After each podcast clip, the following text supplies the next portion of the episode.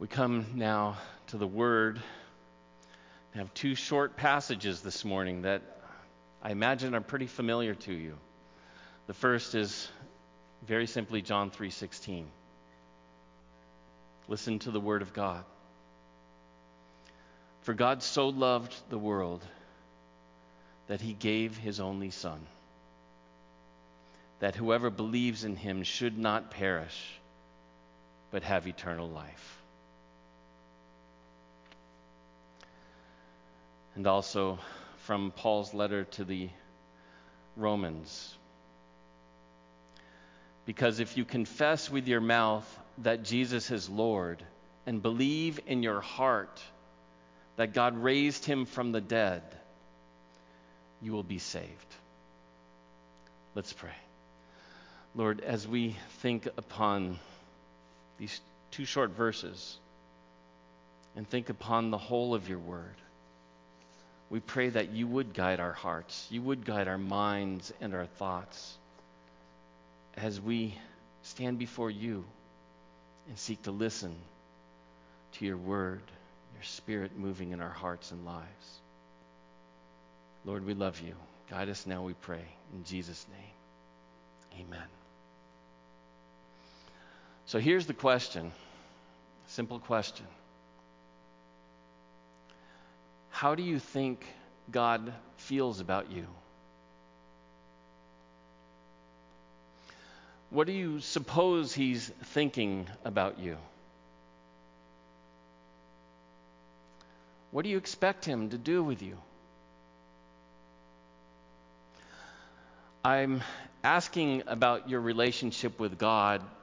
I actually, really, I'm asking about what you believe God's relationship to be with you. In the last few weeks, we've talked about how central relationship, in particular this relationship, is to everything in life. And so it begs the fundamental question, a question that we tend not to ask that directly but it hovers under the surface, and it's the question that affects everything about how we live and about how we see the world. The last two weeks, we saw that all meaning and purpose in the world comes from our relationship with God. It is sourced in this that God made us, and He called us good, all of creation. And he called us human beings that we are made in his image to reflect his glory. But last week we saw the fall. We saw the fall where all of us have been affected by Adam and Eve's original sin. Where we and we looked at how sin begins as a heart attitude, a, a posture toward God. And, and in that posture, of, of simply not trusting God, we have a mind to think that we're better off making decisions for ourselves about, about what fruit we can eat, about, uh, about what is right and wrong. And Adam and Eve chose to disobey God, an act of their will.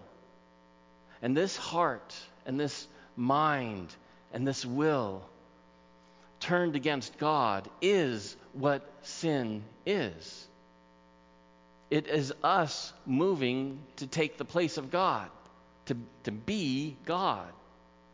And, and then we quickly looked at the consequences, which explain everything about the way things are in this world and, and in our lives. We, that we are left alienated from God and all the brokenness and all the mortality of this world is explained by the fall. And, and we can't get back, we can't fix it. And there's nothing that we can ultimately do about it. It's beyond us to make things right. So, in that setting, at that point in the story, and that under those circumstances, let me ask the question again How do you think God feels about you? What is He thinking for you? Well, what do you expect them to do about you? Man, right here, it's, it's kind of a terrifying prospect, isn't it? it it's terrifying primarily because of our betrayal. Uh, it, it's easier to just ignore the question or, or to deny the existence of God at all. Virtually all other world religions, in one way or another, are, are trying to, in essence, earn back God's favor and trying to make our way back to that garden. Because otherwise, he's just too terrifying to face. But in the end, the reality is we have nowhere else to go.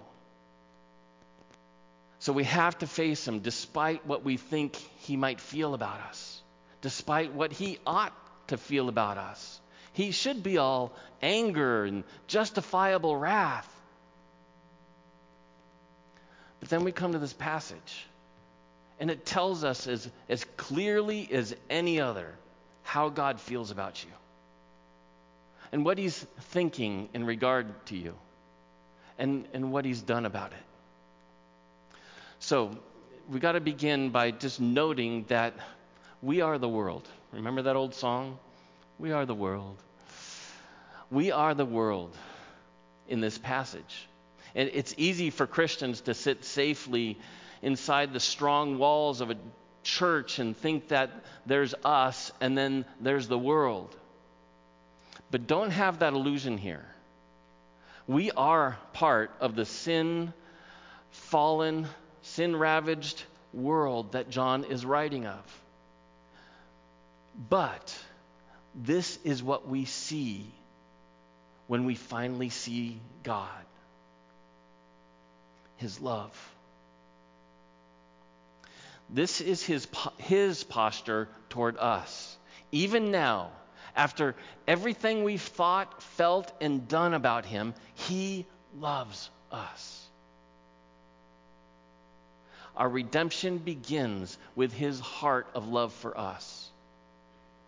We also see his mind toward us in this passage. First, remember last week, the moment when Eve had her, had her mind changed by lie. The lie is that you can disobey God and live. It's a, it's a simple lie, right? You will not die, said the serpent. It was a lie that she believed about life and death. This is God's mind if we believe not the serpent's lie, but the Son's salvation, we will live. Now we will not die.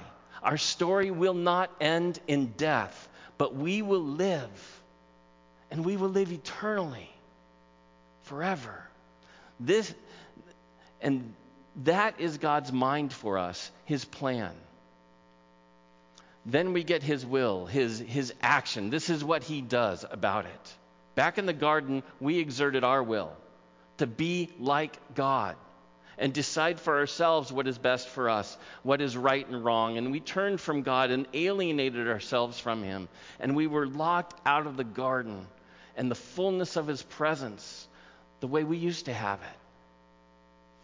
But this, this is what he did. He did not leave us in isolation, in alienation, in loneliness. He has not left us alone. We couldn't get back to Him. So He came to us. He sent His Son. In this passage, we see His heart, His mind, and His will for us. This is how God feels about you.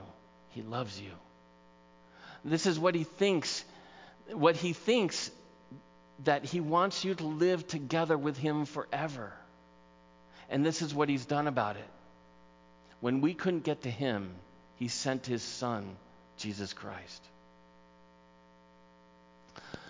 So, that's the heart of the story. Here's, and here's what happened when he sent his son. We see it in the next verse. And, and it's good to know, especially in the light of this whole story that we've been talking about. He sent his son. He's not here to condemn us.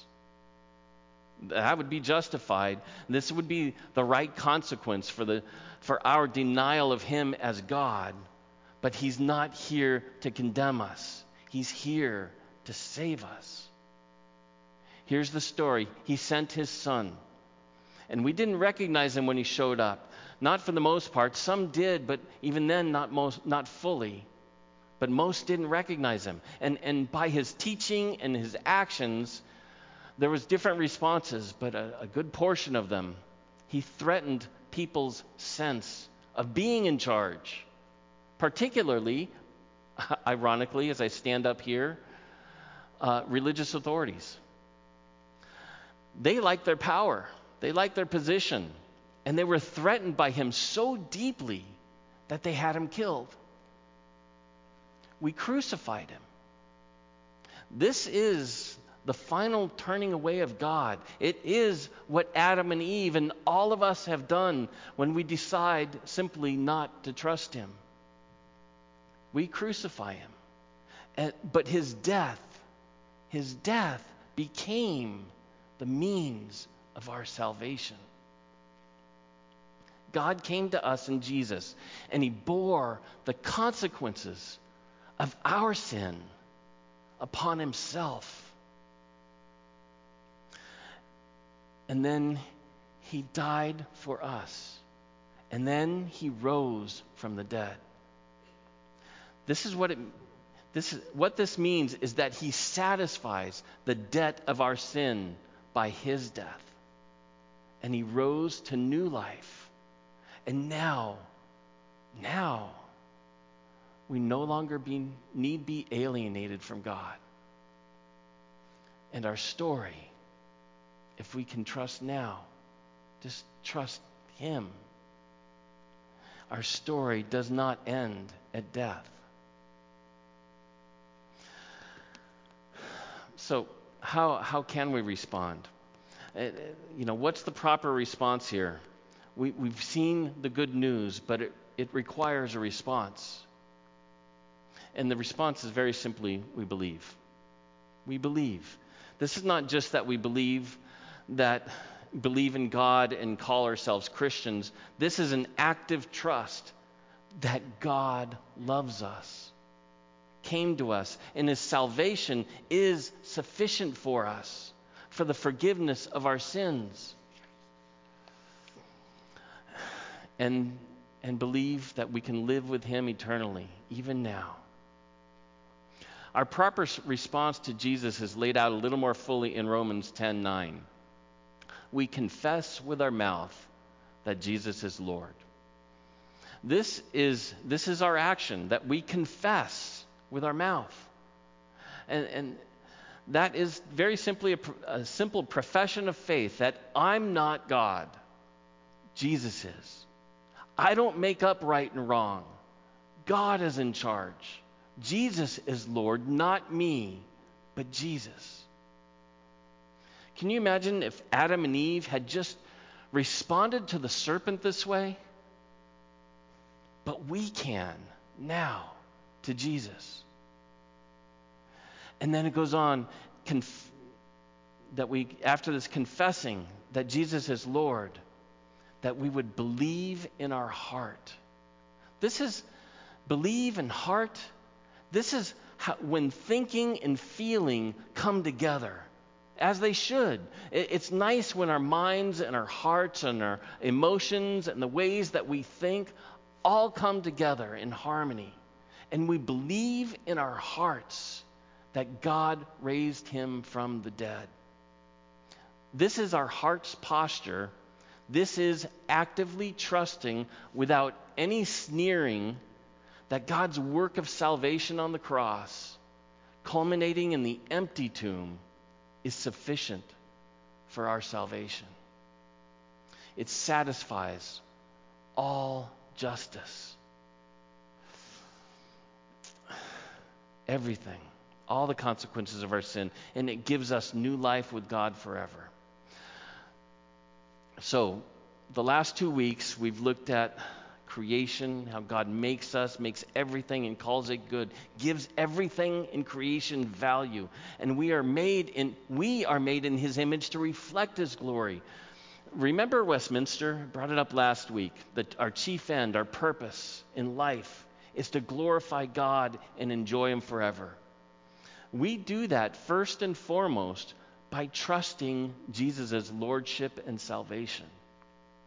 We can know how God feels about us, what he thinks about us, what he has done for us. And that is the deepest satisfaction that we could ever have. Did you hear that word satisfaction too? It reminds me of the John Piper statement, similar to Westminster, that God is most glorified in us when we are most satisfied in Him. We can be satisfied when we know, when we believe, when we trust, when we have all confidence in and, and believe in that God loves us. That's His heart toward us. His desire is that we would live with Him forever. That's His mind. And His will sent His Son to save us from sin and death by the cross and the empty tomb. And then each one of who believes is in that place of living eternal life even now, even in this fallen world, knowing and growing in that satisfaction of having Jesus as Lord and Savior. Fundamentally, that's what we do when we come to worship. We love Him because He first loved us. And then we can truly be growing in love until we can truthfully say, as the Great Commandment calls us to, that we love God with our whole heart, mind, soul, and strength. Have you known people? Have you had people in your life that you can look at them and it's like you can see God's love beaming through them because they're so filled with it that it puts you in awe? I've been blessed as a pastor to have had people in my life in whom their satisfaction in Jesus as Lord and Savior beams out of them. Um, one woman, a woman named Darlene, uh, her childhood and marriage you could only characterize by pain. And then in her later decades, into her 70s, her body betrayed her, and she lived for decades in, in physical pain. But when you met dear Darlene, when you met her, this is what you immediately saw in her that she loved Jesus. Because she was constant, constantly startled by how deeply and fully he loved her. All she wanted to do was praise him. And if you got Darlene praying, you were going to be there a while. In her last hours in the hospital room, shortly near the end of my last ministry at Fourth Presbyterian Church, I, I held her hand as I read Psalms to her. And I, I didn't know if she could hear me or, or if she even knew I was there. But I read and I prayed for her for probably a couple hours. And I told her how much all of us in the church loved her, and how much God loved her, and how, how much she'd shown all of us the love of God, and how present He was in her all along, but especially right there. As I said goodbye to her, still holding her hand, she squeezed mine. And I knew she heard it. She heard it all.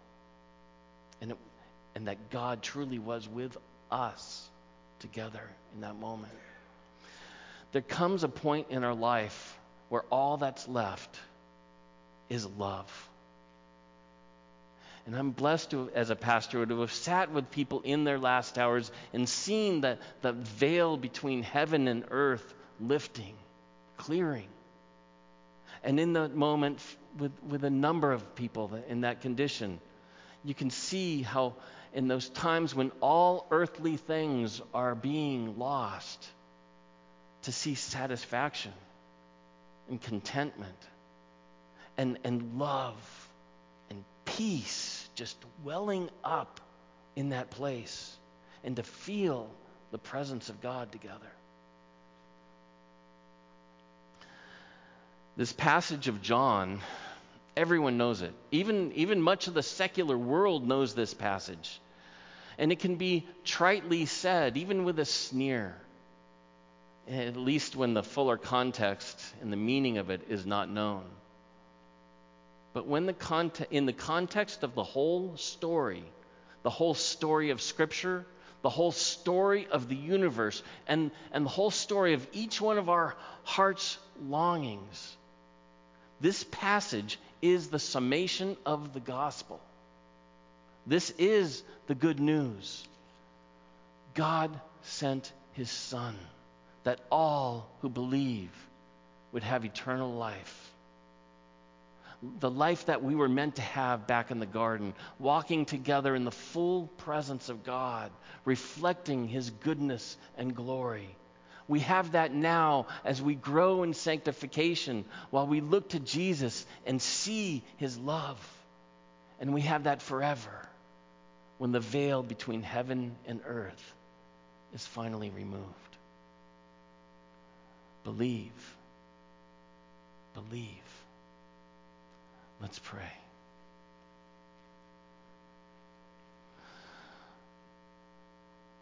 Lord, so much in this world is seeking to distract us, to lead us astray. But this is what we know of this world. we have gone astray, each one of us. And it's terrifying to look to you. But we see your promise in your word that you love us, that you love us still. And, and you have done everything we need in your love. God, help us to trust you, to be our God and our Savior, to be everything we need. Lord, help us to know how to respond every moment, every day in worship to you. Help us to know how to come to belief, to just simply say, I do believe you are the Lord and Savior. And and in the years of that living in that faith, may we grow. And every time we have an opportunity to worship you with our lives, that is our response of faith, Lord, is worship. And we have moments of opportunity to respond in different ways. And we do, even as we come to this time of offering in a few moments, and as the plates are passed, we respond with our tithes and our offerings. But in this time, as we sing the doxology and as we just simply listen to music, we respond to your word of love, to your, your John 3:16, that you love us. Lord, we respond with worship of our whole lives. We pray in Jesus' name. Amen and amen.